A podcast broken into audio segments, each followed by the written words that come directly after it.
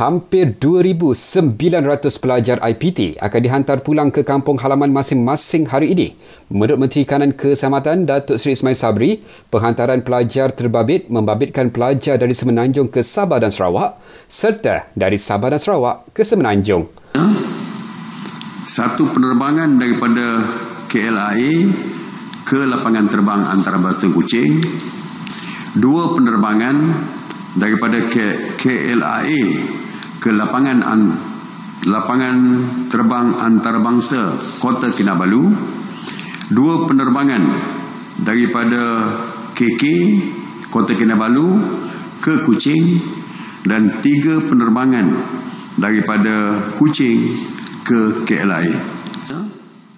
Dalam perkembangan lain, beliau turut nafikan kononnya akan ada penerbangan masuk dari Indonesia ke KLIA dalam tempoh terdekat.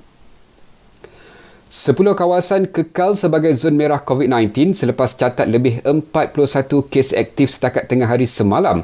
Empat kawasan terbabit terletak di Kuala Lumpur, tiga di Selangor, dua di Sarawak serta satu di Johor.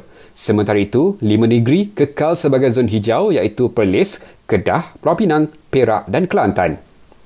Menurut Hara Metro, sepasukan petugas kesihatan mula melakukan ujian saringan di Chowkit, Kuala Lumpur bermula jam 9 pagi tadi.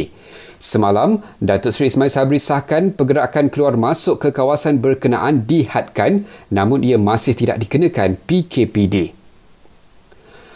Menurut Persatuan Pengedar Petroleum Malaysia, jualan anggotanya berkurangan sebanyak 80% ketika PKP dikuatkuasakan.